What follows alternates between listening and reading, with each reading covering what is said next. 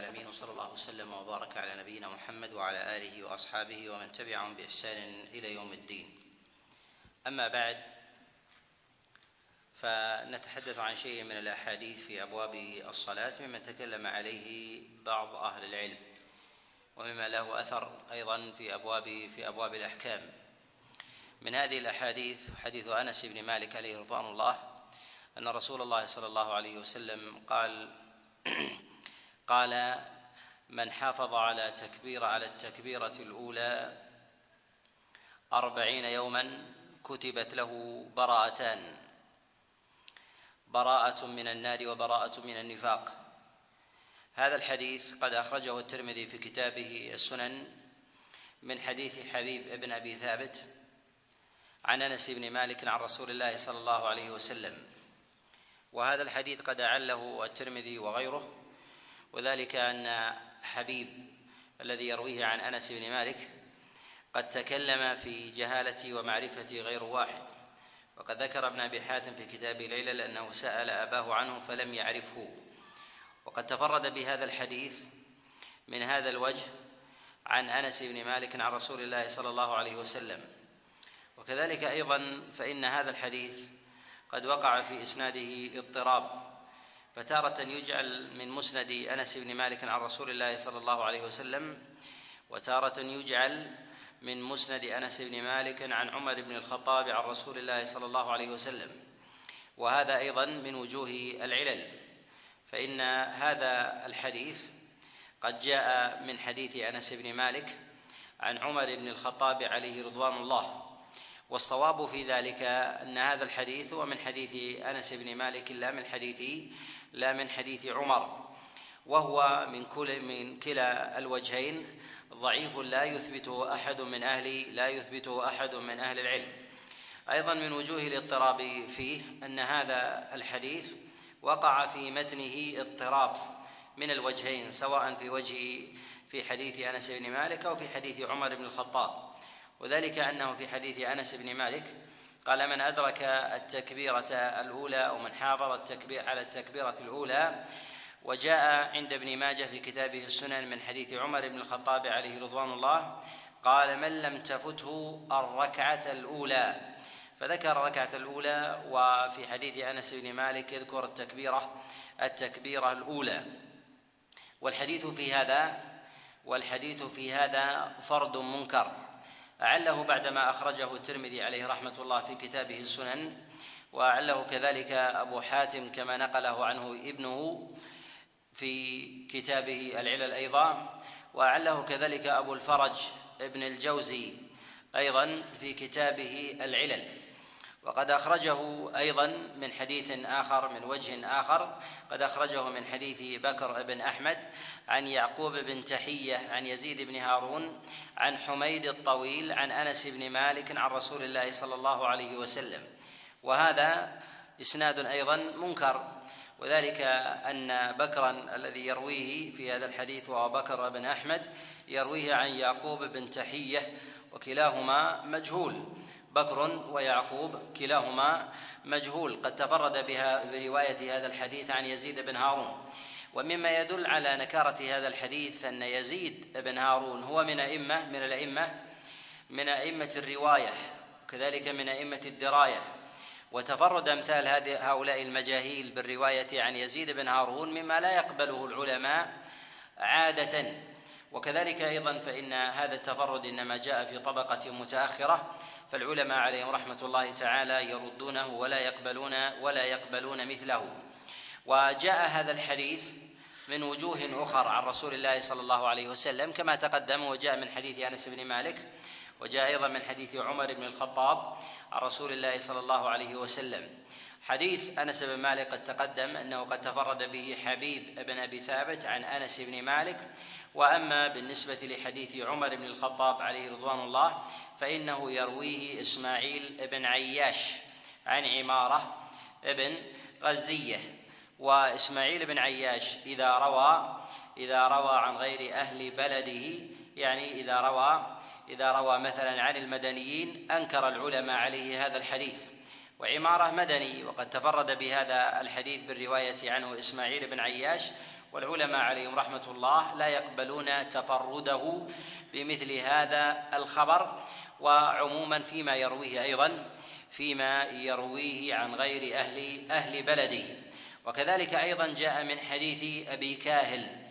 جاء هذا من حديث أبي كاهل وهو الحديث الثالث أيضا في هذا المجلس.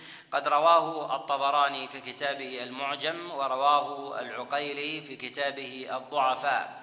من حديث أبي منظور عن أبي معاذ عن أبي كاهل عن رسول الله صلى الله عليه وسلم أنه قال من أدرك التكبيرة الأولى كتبت له براءة من النار. وهذا الحديث أيضا معلول بعلل منها تسلسل المجاهيل في إسناده ولهذا قد قال غير واحد من العلماء إن إسناده مجهول كما نص على ذلك العقيلي في كتابه الضعفاء.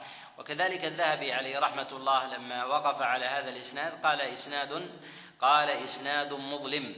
ومراد العلماء عليهم رحمة الله بقولهم إسناد مظلم يعني أنه موغل بالجهالة موغل بالجهالة. وكذلك أيضا فإن فإن الاضطراب والاختلاف في متن هذا الحديث ظاهر. في اختلافه عن حديث أنس بن مالك وحديث عمر بن الخطاب عليه رضوان الله وذلك في البراءتين في حديث أنس بن مالك وفي حديث عمر بن الخطاب وهنا براءة واحدة من النار. وفي الحديثين السابقين ذكر ذكر براءتين براءة من النار وبراءة من براءة من النفاق. وعلى كل فهذا الحديث لا يصح عن رسول الله صلى الله عليه وسلم. وهل يقبل ذلك في أحاديث الأحكام أم لا؟ نقول إن العلماء عليهم رحمه في أحاديث الفضائل أم لا؟ نقول إن العلماء عليهم رحمة الله في أحاديث الفضائل لا يتسامحون كما يتسامح كما يتسامح المتأخرون. وإن كان لديهم مبدأ التساهل والتيسير بخلاف بخلاف الأحكام. ونستطيع أن نقول إن مرتبة الأئمة الأوائل في التعامل مع أحاديث الفضائل هي مرتبة وسط بين مرتبة وسط بين تعامل المتقدمين في أحاديث الأحكام وبين تعامل المتأخرين في أحاديث الفضائل في أحاديث الفضائل. وربما تشبه عند بعض الأئمة تعاملهم في أحاديث الأحكام فإنهم يتساهلون في أحاديث الأحكام يعني المتأخرين بما يشبه طريقة العلماء عليهم رحمة الله الأوائل في احاديث في أحاديث فضائل الأعمال. العلماء في أحاديث فضائل الأعمال يجمعون يجمعون على التيسير فيها وعدم التشديد. على تباين بي على تباين بين المنهجين في شدة التيسير في ذلك. ولا خلاف عندهم في هذا نعم يحكى عن بعض الأئمة كيحيى بن معين عليه رحمة الله الرد في ذلك كله ولكن نقول إنه جاء عن يحيى بن معين في ذلك روايتان. ويحمل ما وافق الأئمة في ذلك من أمر التساهل. والأئمة حتى المتقدمين من أئمة النقد وذلك كسفيان الثوري ويحيى بن سعيد القطان وكذلك وكيع وغيرهم من الأئمة يتساهلون في رواية أحاديث في أحاديث في رواية أحاديث الأحكام. وما ضابط ذلك الأئمة عليهم رحمة الله لهم جملة لهم جملة من الضوابط. نستطيع أن نجملها فيما يلي. أولها أن يدل على ذلك الحديث في الفضائل أصل. أن يدل عليه أن يدل عليه أصل.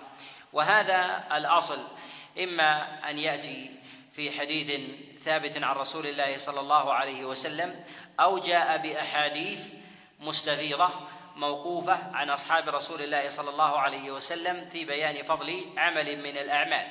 وذلك أن الصحابة عليهم رضوان الله لا يمكن أن يخالوا أن يجتمعوا على شيء ويقولوا بسنيته ويكون ما جاء عن رسول الله صلى الله عليه وسلم على خلافه. ولهذا نقول إن حديث الفضائل إذا جاء عن رسول الله صلى الله عليه وسلم من جهة ذلك العمل ابتداء في ذاته ثم جاء الفضل مستقلا ضعيفا. نقول لا بأس بذلك لأن اصل التشريع موجود. الأمر الثاني إذا جاء في ذلك عن الصحابة عليهم رضوان الله في بيان عمل من الأعمال أنه مشروع. ثم جاء فضله في حديث مستقل عن النبي صلى الله عليه وسلم. اذا الفضل مرفوع وثبوت الحكم موقوف. فنقول حينئذ العلماء عليهم رحمة الله يتعاملون في ذلك على على السوى يتعاملون في هذين الأمرين على السوى ويقبلون ويقبلون الحديث بهذا بهذا القيد. الثاني أن الأئمة عليهم رحمة الله يشترطون في الحديث ألا يكون شديد الضعف ومعنى شديد الضعف ألا يكون فيه مجهول العين ولا مجهول الحال في طبقة متأخرة وذلك أن مجهول العين في أي حال وفي أي مرتبة ويستثنى من ذلك الصحابة عليهم رضوان الله. وأما مجهول الحال كلما تأخر طبقة الراوي لم يحتج الأئمة به ولا يجعلونه مما يعتبر به في أحاديث الأحكام. وذلك أن الجهالة جهالة الحال كلما تأخرت شابهت جهالة العين كلما تقدمت. وهذا وهذا معلوم في طرائق الأئمة ومسالكهم وذلك أنهم يشددون في الجهالة كلما تتأخر و فإن تأخرها دليل على دليل على اتهام اتهام الراوي. فإن الرواة لا يضمرون أسماء الشيوخ إلا وفيها إلا وفيها مطعن. وكذلك أيضا إذا كان في الراو في الإسناد مثلا متروك أو فيه واهن أو من وصفه الأئمة وأطلقوا على وصفه بالضعف جدا فضلا عن وصفه بالكذب أو اتهامه بذلك. وهذا له مسالك عند العلماء وكذلك أيضا فهم عبارات ألفاظهم أيضا في الجرح والتعديل. لها طرائق في ذلك قد تكلمنا عليها في غير في غير هذا هذا المجلس. الأمر الثالث في شروط رواية الحديث في فضائل الأعمال ألا يجزم بنسبته إلى رسول الله صلى الله عليه وسلم يعني ألا يذكره الإنسان بصيغة الجزم وإنما يذكر الإنسان بصيغة التمريض بصيغة التمريض. وإن ذكره بصيغة الجزم عقبه بما يبين بما يبين لينه بما يبين لين هذا الحديث. كان يقول مثلا قال أو جاء عن رسول الله صلى الله عليه وسلم ثم يبين بعد ذلك أن هذا الحديث ضعف أن هذا الحديث ضعف ودل وثبت على على ذلك على أصله أحاديث عن رسول الله صلى الله عليه وسلم. وشروط الأئمة عليهم رحمة الله في هذا يتباينون من جهة التشديد فيها في كل موضع من في كل موضع من المواضع. يتوسع المتأخرون ويشدد المتقدمون كما يتوسع المتأخرون في الأحكام يتوسعون كذلك في أمور فضائل الأعمال. وكما يشدد الأئمة عليهم رحمة الله في الأحكام كذلك لا يتساهلون في أمور الأحكام تساهلا تساهلا يشابه أمور أمور وطرائق المتأخرين. وعلى هذا نقول إن هذا الحديث مما لا يروى عن رسول الله صلى الله عليه وسلم لشدة ضعفه وعدم سلامة ولا نقاوة طرقه. وكذلك أيضا اختلاف ألفاظه يدل على أن مثل هذا مثل هذا إنما هو من الأوهام والأغلاط. مع الأدلة الثابتة عن النبي صلى الله عليه وسلم في ذلك في فضل التبكير إلى في فضل التبكير إلى إلى الصلاة. جاء في بعض الموقوفات ما يؤيد, يؤيد هذا المعنى وهي أيضا لا تخلو لا تخلو من من علة. الحديث الرابع في هذا هو حديث أم ورقة عليها رضوان الله أن رسول الله صلى الله عليه وسلم أذن لها أن تؤم قومها وجعل لها مؤذنا. وجعل لها لها مؤذنا.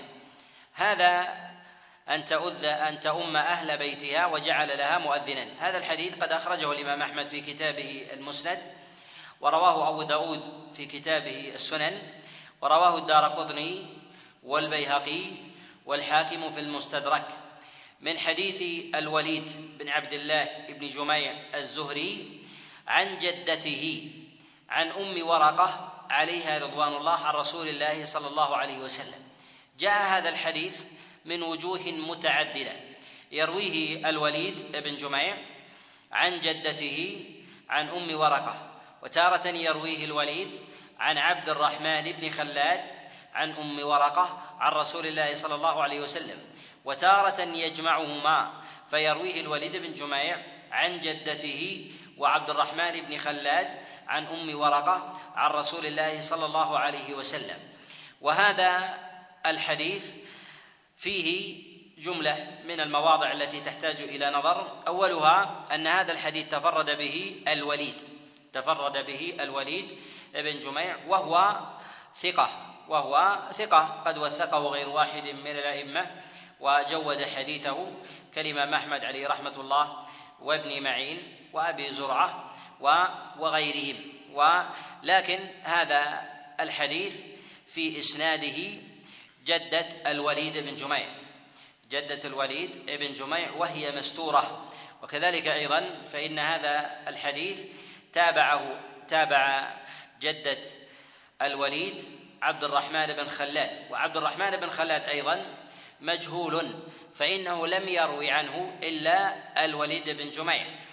اذا ففي هذا الحديث ففي هذا الحديث راويان تفرد برواية هذا الحديث عن أم ورقة عن رسول الله صلى الله عليه وسلم. وهل مثل هذا يقبله الأئمة باعتبار أن الوليد بن جميع يروي عن جدته وهي من أهل بيته ويروي أيضا وهي تروي عن أم ورقة فهي من أهل بيته وتروي عن أم ورقة امرأة تروي عن امرأة والأصل في النساء في ذلك الجهاله والستر. ثم تابعها على ذلك عبد الرحمن ابن خلاد في روايته عن في روايته عن ام عن أم ورقة. هل هذا مما يغتفره الأئمة عليهم رحمة الله؟ نقول إن الأئمة يغتفرون أمثال هذه الأسانيد. يغتفرون أمثال هذه هذه الأسانيد. وذلك أن الراوي إذا روى عن امرأة من أهل بيته أو من محارمه يختلف عن روايته عن امرأة ليست من أهل ليست من أهل بيته. وذلك أنه أعلم بدواخل الأمر وبواطنها. والأصل كما لا يخفى في النساء الجهالة. الأصل في النساء الجهالة عن عن الرجال. بخلاف فيما بينهن. وعلم الجرح والتعديل وعلم الجرح والتعديل أصله الظهور والبروز والبيان وكذلك أيضا لا يصل الإنسان إلى معرفة الراوي إلا بسبر حاله وسبر حال النساء بالنسبة للرجال هذا من الأمور الشاقة الصعبة. وكذلك أيضا فإن النساء مقلات برواية الحديث مما يضعف جانب السبر لحديثهن حتى يميز الناقد الصحيح من الضعيف. وما يتفردن به مما يوافقه عليهن أحد من من الرواة. على هذا نقول إن رواية الوليد في روايته عن جدته الأصل في هذا القبول عند عند الأئمة.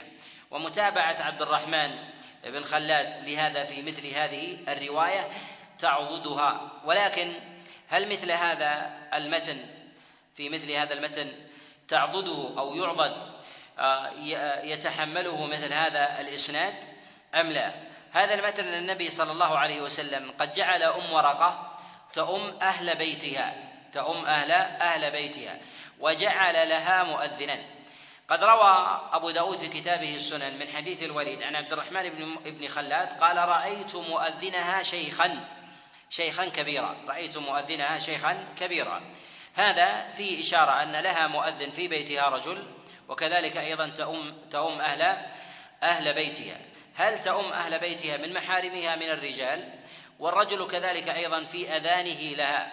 هل في هذا نكارة أم لا؟ إذا أذن لها هل يؤذن ظاهرا فيسمعه الناس؟ لأن الأصل في الأذان الإشهار. الأصل في الأذان في الأذان الإشهار. وهل هذا يتعارض مع أذان أذان المدينة؟ بأنهم يتسامعون أذانين. نقول إن مثل هذا عادة لا يحمل بمثل هذا لا يحمل بمثل هذا الإسناد. ولهذا نقول إن هذا الحديث محتمل للنكارة مع ثبوت أصله محتمل للنكارة مع ثبوت أصله. معنى ثبوت الأصل أن النبي عليه الصلاة والسلام جعلها تصلي في بيتها وتؤم أهل بيتها. أما تفاصيل ذلك من جهة أن جعل النبي عليه الصلاة والسلام لها مؤذنا يؤذن بها وهل المؤذن يصلي معها أم لا؟ وهي إمام في ذلك. فهل هذا مما يتضمنه الخبر ويحتمل ذلك هذا الإسناد؟ هذا فيه ما فيه. ولهذا الحاكم عليه رحمة الله لما أخرج هذا الحديث في كتابه المستدرك قال هذه سنة غريبة لا أعلمها إلا في هذا الإسناد لا أعلمها إلا في هذا الإسناد. وهو نوع استنكار لهذا لهذا الحديث. ولا يثبت عن أحد من السلف لا من الصحابة ولا من التابعين ولا من أتباعهم بإسناد أنهم جعلوا المرأة تؤم الرجال ولو كانوا من محارمها ولو كانوا ولو كانوا من محارمها. ولم يحمل أحد من الأئمة هذا الحديث مع ما فيه من احتمال من الرواية أن المرأة تؤم أهل بيتها ولو كانوا من الرجال. فإن النص محتمل وليس وليس بصريح إلا أنهم أيضا لم يحملوه على هذا المعنى. والأئمة إنما حملوه على أن المرأة تؤم أهل بيتها من النساء كما ترجم على ذلك الدار قطني عليه رحمة الله لما أخرج الحديث في كتابه السنن ترجم عليه بهذا فجعل هذا الحديث هو إمامة المرأة للنساء في أهل للنساء في أهل بيتها جعل ذلك في أهل في أهل بيتها من من النساء ولكن يشكل أيضا في هذا هو الأذان الشيخ الكبير لها وهل يصلي معهن أم لا؟ هل يصلي معهن في البيت أم لا؟ كذلك أيضا من الإشكال في هذا في أذانه هل يشهر الأذان حتى يختلط مع غيره من الأذان في الأذان الأم في المدينة أم لا؟ هذا أيضا من المعاني التي في حملها تكلف في حملها تكلف. إذا قلنا جعل له مؤذن يؤذن ولا يقيم ثم يأتي إلى رسول الله صلى الله عليه وسلم يصلي وهي تقيم لنفسها أو أنه يؤذن ثم يقيم ما معنى الحديث أنه أنها تؤم أهل بيتها؟ إذا ماذا يصلي؟ هل يصلي وحده منفردا؟ إذا كان حاضرا في هذا لابد أن يكون إماما أو مأموما أو منفردا وهي ثلاثة أحوال. وهذا أيضا من مواضع من مواضع النكارة. من مواضع النكارة. ولهذا أقول إن هذا الإسناد لو كان لغير هذا المتن لا صححناه. لو كان هذا الإسناد لغير هذا المتن لا صححناه. وهو محتمل لي وهو محتمل للتحسين. ولكني ولكني لا لا أحسنه. ولكني لا لا أحسنه. وهذا كما أشار الحاكم عليه رحمة الله فيه سنة سنة غريبة في هذا. ومعلوم في كلام السلف أن المرأة تصلي بالنساء وتصلي وسطهن. بل بعض العلماء عليهم رحمة الله لا يشير إلى مسألة إمامة المرأة للرجال. يقول أن إمامة المرأة للنساء ليست من السنة وهي للنساء. كما نص على ذلك الإمام أحمد عليه رحمة الإمام مالك رحمه الله وأبو حنيفة. ولهذا ولهذا نقول إن العلماء عليهم رحمة الله في كلامهم في هذا يستبعدون ورود مثل هذا الاحتمال والمعنى الوارد في حديث أم ورقة وليس أيضا في فقههم والوارد عن عائشة عليها رضوان الله في حديث رائطة عن عائشة عليها رضوان الله أنها كانت تؤم النساء فتقوم وسطهن. وجاء ذلك أيضا عن غيرها من الصحابيات عليهن رضوان الله تعالى وجاء أيضا في فتيا الكثير من جهة إمامة المرأة للنساء. هذا الأدلة في في الموقوفات ليست ليست بالقليلة ولكن المشكل في ذلك آه، هي فيما جاء في هذا الحديث من احتمالات يتوقف الانسان الإنسان فيها. الحديث الرابع خامس. الحديث الخامس في هذا هو حديث عبد الله ابن أبي أوفى أن رسول الله صلى الله عليه وسلم كان يصلي الظهر حتى ولا يركع حتى لا يسمع وقع قدم. هذا الحديث أخرجه الإمام أحمد في كتابه المسند ورواه أبو داود أيضا في كتابه السنن. من حديث محمد بن جحادة عن رجل عن عبد الله بن أبي أوفى عن رسول الله صلى الله عليه وسلم. هذا الحديث جاء من وجه آخر من حديث أبي إسحاق عن محمد بن جحادة عن كثير الحضرمي عن عبد الله بن أبي أوفى. وهذا الحديث في إسناده في إسناده جهالة ويتضمن هذا الحديث إطالة النبي صلى الله عليه وسلم للركعة الأولى إطالة بحيث من سمع الإقامة ولو كان بعيدا يأتي إلى يأتي إلى الصلاة ويتضمن يتضمن من المعاني أن الإقامة تسمع وهذا دل عليه الدليل عن النبي عليه الصلاة والسلام في قوله إذا سمعتم الإقامة فأتوا. الإقامة تسمع يعني يسمعها إذا كان الإنسان خارج خارج المسجد. وهذا فيه كلام في مسألة موضع الإقامة. هل يقيم في داخل المسجد أو أو يقيم أو يقيم خارجه في موضع الأذان. نتكلم عليه بإذن الله بإذن الله تعالى. ويتضمن كذلك أن النبي صلى الله عليه وسلم يطيل الركعة الأولى حتى لا يسمع وقع قدم. وهذا في صلاة في صلاة الظهر. وهل هذا الحديث تعمد فيه النبي عليه الصلاة والسلام الإطالة لأجل أن يأتي الناس أم يقرأ النبي صلى الله عليه وسلم هذه القراءة فيطيل؟ وهذا تفسير من من عبد الله بن أبي أوفى لحال رسول الله صلى الله عليه وسلم. كلا الأمرين كلا الأمرين محتمل. ولكن نقول إن هذا الحديث حديث ضعيف. هذا الحديث حديث ضعيف للجهالة في للجهالة في إسناده فيما يرويه عن عن عبد الله بن أبي أوفى عن رسول الله صلى الله عليه وسلم. وهذه المسألة من المسائل أيضا المهمة وهي أن ينتظر الإمام المأموم أن ينتظر الإمام المأموم سواء ينتظره في حال قيامه أو ينتظره في حال ركوعه. وهذان الموضعان هي من المواضع المواضع المشهورة من جهة انتظار الإمام لي للمأموم. وذلك أن الركعة بفواتها أن الركوع بفواته تفوت الركعة. والقيام فيه فيه طلب مجيء الناس حتى تكتمل حتى تكتمل الجماعة.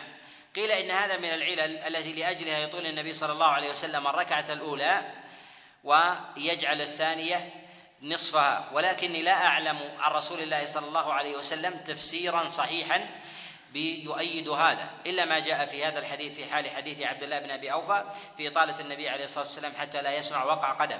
وهل يشرع للإمام أن ينتظر إذا سمع أحدا أن ينتظره فلا فلا يركع حتى يأتي؟ أو علم أن أحدا سيأتي فيطيل الصلاة؟ أو إذا كان راكعا أن ينتظر إذا سمع وقع الأقدام حتى يدخلوا في الصف؟ هذا من المواضع الخلافية عند الفقهاء. بعض العلماء يشدد في ذلك ويجعلها من الكبائر يجعلها من الكبائر. بل يذهب بعض الفقهاء من الحنفية وهو مروي أيضا ويذكره بعضهم عن أبي حنيفة أن الإمام إذا انتظر المأموم في ركوعه كفر. إذا انتظر المأموم في ركوعه كفر. قالوا لماذا؟ أنه أنه ينحني ويصلي لله. انتظاره له في ركوعه هذا لم يكن مؤديا له لله وإنما لمن؟ لمن جاء لمن جاء. وهذا عندهم نظير المسألة الأخرى وهي مسألة من صلى بلا طهارة. إذا صلى الإمام بلا طهارة ثم تذكر وهو في الصلاة. بعض فقهاء الحنفية يكفرونه أيضا. قالوا لأنه إما أن يصلي لله وصلاة الله يعلم أنها هذه ليست ليست لله. لأنه لا بد أن يكون على طهارة. إذن يصلي لمن؟ يصلي للناس. ركوعه وسجوده للناس. ركوعه وسجوده للناس قالوا إذن هو هو كافر. والفقهاء من الحنفية يتوسعون في هذا في هذا الباب. وهذا الحديث آه، عن النبي عليه الصلاة والسلام آه، لا يثبت.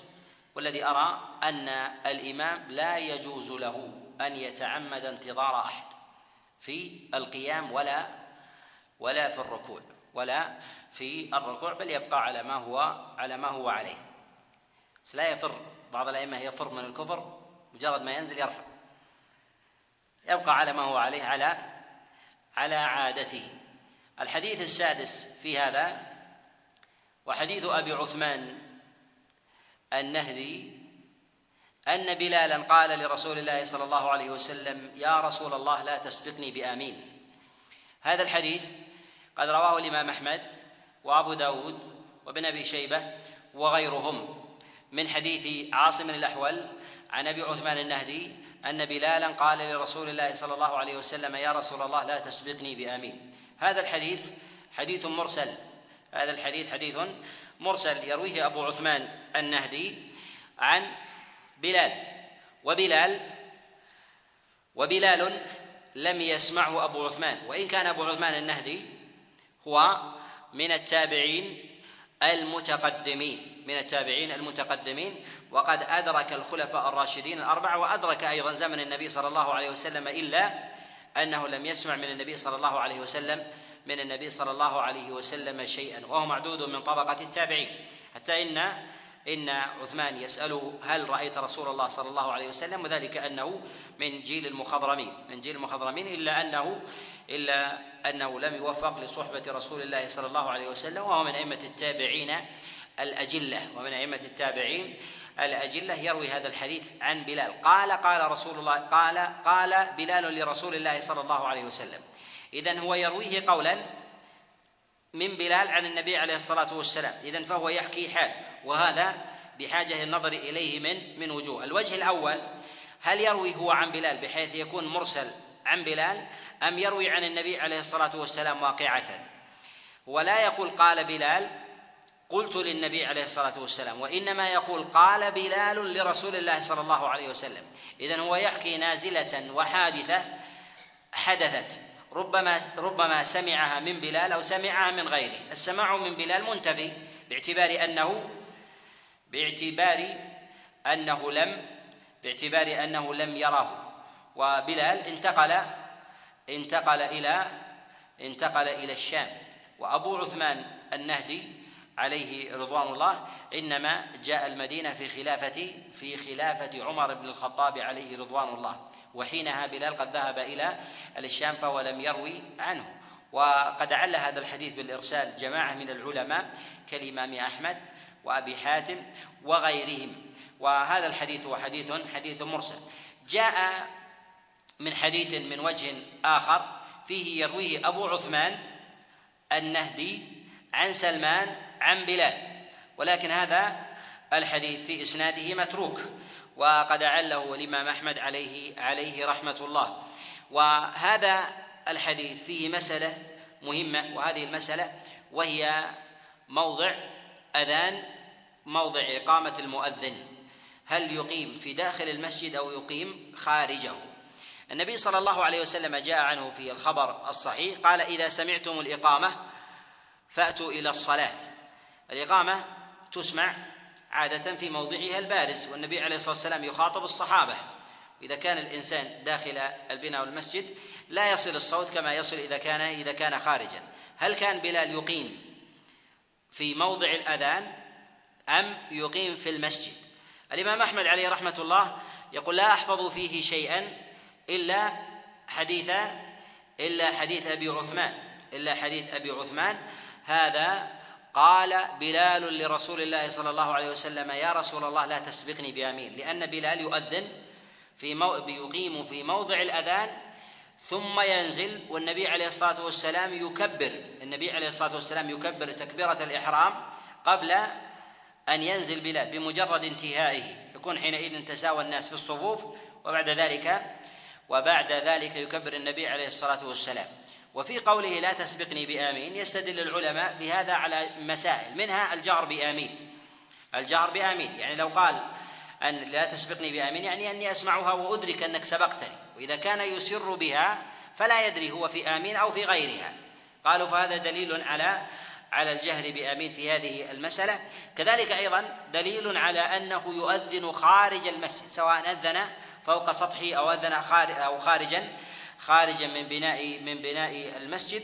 نقول هذه المسألة هي من المسائل هي من المسائل التي فيها خلاف قديم والفقهاء من التابعين أيضا لهم نظر في ذلك. المعروف في عمل أهل الكوفة أنهم كانوا يؤذنون أنهم كانوا يؤذ أنهم أنهم كانوا يقيمون على سطوح المساجد. ولهذا قد روى ابن أبي شيبة في كتابه المصنف عن إبراهيم النخعي قوله أن الإمام إذا كبر قبل أن ينتهي المؤذن من الإقامة أن صلاته صحيحة. يعني وين المؤذن؟ يعني المؤذن في السطح ولا يدري عنه لا يعلم عنه هو خرج ليقيم. يعني ينتظر توقيت معين حد محدد ثم ثم بعد ذلك يكبر.